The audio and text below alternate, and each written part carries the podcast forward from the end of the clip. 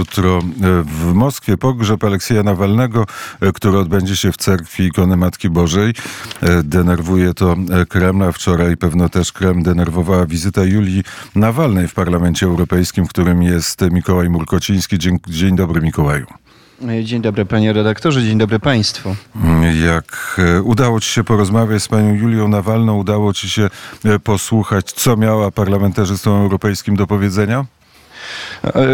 Pani Julia Nawalna nie rozmawiała z dziennikarzami, w związku z czym nie miałem osobiście możliwości rozmowy z nią, natomiast występowała ona przed parlamentarzystami, przed eurodeputowanymi.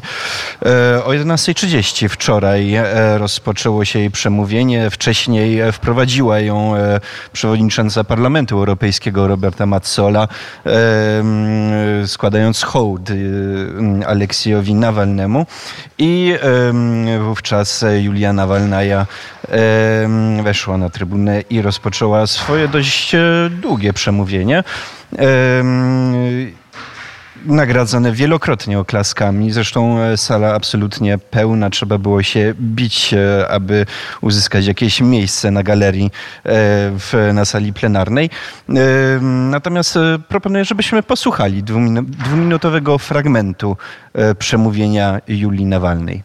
If you really want to defeat Putin, you have to become an innovator.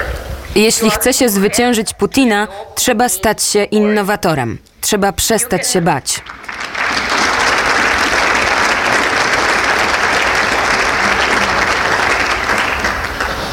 You cannot hurt Putin with another resolution or another set of sanctions. Nie można zrobić krzywdy Putinowi kolejną rezolucją lub kolejnym pakietem sankcji, który nie będzie się różnił od poprzednich.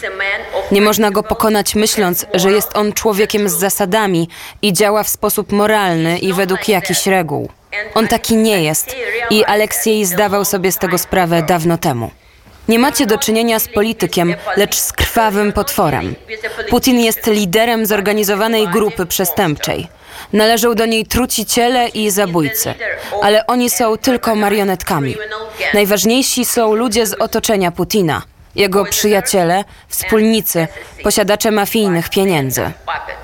The most important thing is the people close to Putin, his friends, associates, keepers of mafia money. You and all of us must fight the criminal gang. Wszyscy powinniśmy walczyć z tym gangiem przestępców. Tutaj innowacją polityczną jest walka z zorganizowaną przestępczością. Nie poprzez polityczną rywalizację, nie poprzez noty dyplomatyczne, lecz poprzez zbadanie machinacji finansowych. Nie poprzez różne deklaracje, ale poprzez wykrywanie wspólników mafijnych w waszych krajach, dyskretnych finansistów, którzy pomagają Putinowi i jego przyjaciołom ukrywać pieniądze. In this fight you have reliable allies. There are tens of millions Russians who are against war. W tej walce macie wielu sojuszników. Dziesiątki milionów Rosjan, którzy sprzeciwiają się wojnie, sprzeciwiają się Putinowi, sprzeciwiają się złu, które ze sobą niesie. Nie powinniście ich prześladować. Przeciwnie, powinniście z nimi pracować, z nami.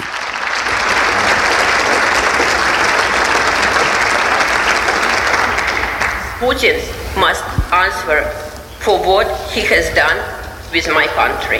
Putin musi odpowiedzieć za to, co zrobił z moim krajem. Putin musi odpowiedzieć za to, co zrobił sąsiedniemu, pokojowemu krajowi. I Putin musi odpowiedzieć za to wszystko, co zrobił Aleksiejowi. I tak w Parlamencie Europejskim przemawiała wczoraj Julia Nawalnaja przy okazji debaty na temat bezpieczeństwa Unii Europejskiej oraz wspólnej polityki zagranicznej. Tutaj w pierwszej części wczorajszej sesji, wczorajszego posiedzenia występowała z kolei Ursula von der Leyen.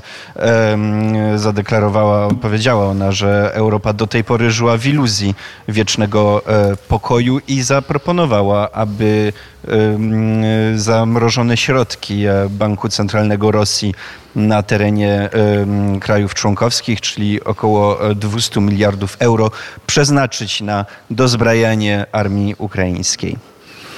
To była ta część rosyjska. Przypomnijmy, że Unia Europejska zdecydowała o tym, żeby przeznaczyć 50 miliardów euro na pomoc Ukrainie.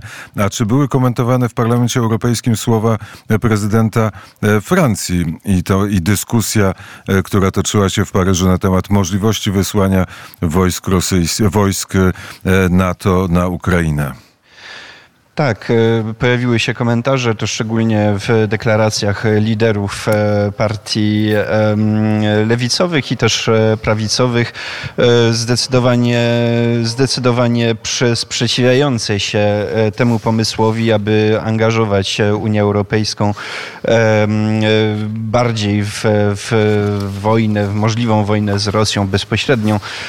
Natomiast istnieje powszechna zgoda co do tego, że Ukrainie trzeba pomagać i ta pomoc powinna być coraz większa. I zresztą to jest to, co wynika z innego dokumentu, który wczoraj był przedstawiony i przegłosowany, a mianowicie z raportu o wspólnej polityce zagranicznej i bezpieczeństwa, który został zaprezentowany przez Davida McAllistera.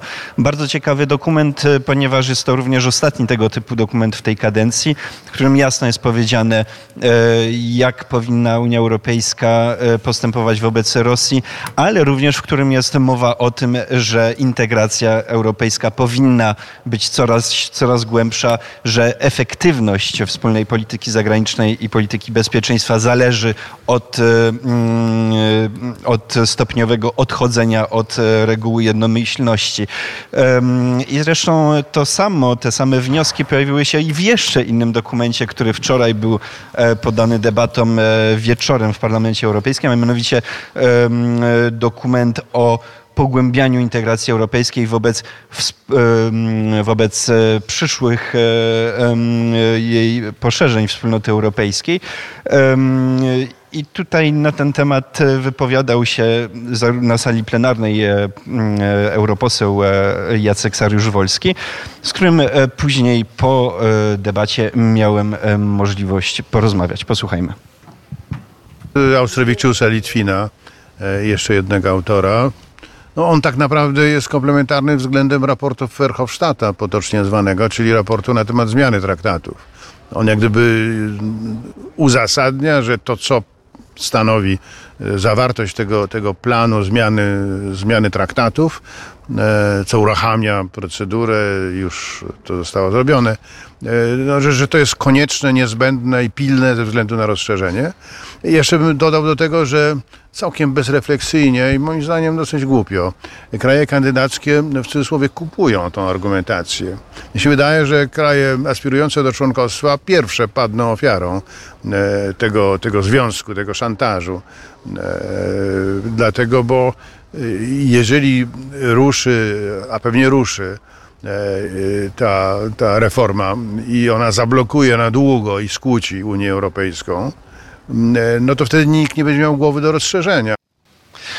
I tak mówił Jacek Sariusz-Wolski na temat dokumentu, który dzisiaj będzie poddany pod głosowanie. Natomiast również wczoraj przed tą debatą miałem również możliwość przeprowadzenia wywiadu z Davidem McAllisterem, przewodniczącym Komisji do Spraw Zagranicznych, również polityka niemieckiej CDU. Nie jest naturalnie on jak najbardziej wierzy w to, że integracja powinna być głębsza, aby Unia Europejska była efektywniejsza w podejmowanych przez siebie decyzjach w zakresie wspólnej polityki zagranicznej. Czyli proces centralizacji Europy przebiega rozmaitymi kanałami. Przypomnijmy, że Parlament Europejski przyjął ustawę o odtwarzaniu przyrody, jak napisały liczne portale, między innymi portal, który zajmuje się sprawami rolnictwa, farmer.pl. W takim miejscu mogą Państwo przeczytać ten artykuł. Właśnie gdy w Polsce i w Europie odbywają się protesty rolników, również przeciwne założenia Zielonego Ładu. Przyjmowane są kolejne, przeciw założeniom Zielonego Ładu, przyjmowane są kolejne restrykcyjne i proekologiczne rozwiązania. I co ciekawe, podawane są szerokie informacje, że unijne prawo dotyczące odtwarzania przyrody uzgodnione z państwami członkowskimi przywróci zdegradowany ekosystem we wszystkich państwach członkowskich. To jest bardzo ciekawe prawo, które mówi o tym, że znów po polach powinny latać motyle, ale nie motyle są najważniejsze, tylko te wszystkie obostrzenia, które będą obowiązywać, ponieważ renaturyzacja osuszonych torkowisk jest jednym z najbardziej opłacalnych sposobów ograniczenia emisji w sektorze rolnictwa. Kraje Unii Europejskiej muszą odtworzyć co najmniej 30% osuszonych torfowisk do 30 roku, 40% do 2040 i 50% do 2050.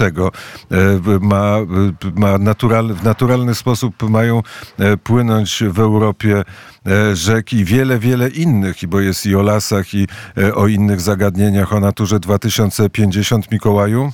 Chociaż co ciekawe, ja bym tutaj dodał do tego, co pan powiedział. Odbyła się 2 dni temu konferencja prasowa z posłem sprawozdawcą tego prawa, panem Cezarem Lueną, eurodeputowanym socjalistów i demokratów. I on jakby się odciął, ponieważ padły te pytania właśnie o dodatkowe różne problemy, jeżeli chodzi o biurokrację, dodatkowe utrudnienia dla rolników. Padło pytanie, co z tym zrobić. A on powiedział wprost, że brzydko mówiąc, to nie jest jego problem, również jeżeli chodzi o finansowanie tego wszystkiego, ponieważ będzie to kosztowało.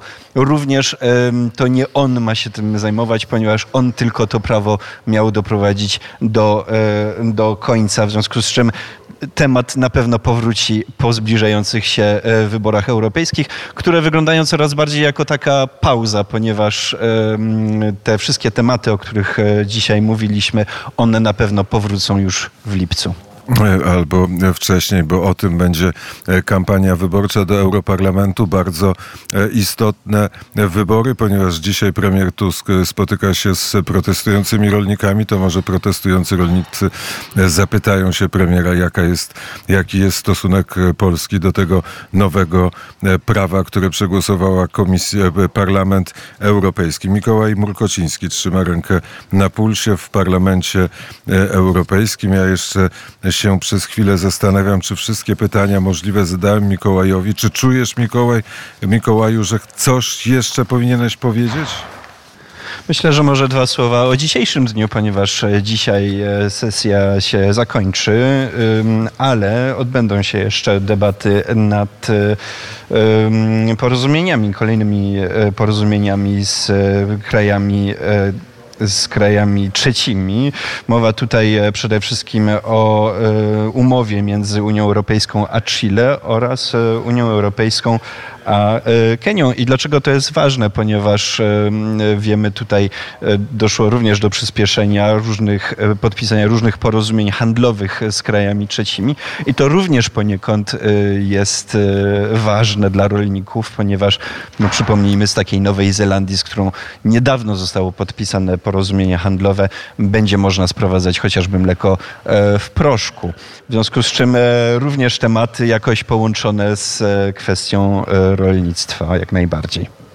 Powiedział Mikołaj Murkociński. Mikołaju, serdecznie dziękuję za korespondencję z Parlamentu Europejskiego ze Strasburga. Głos Mikołaja i relacje Mikołaja na pewno państwo usłyszą, jeżeli państwo będą słuchać Radia Wnet dłużej niż przez 2 godziny.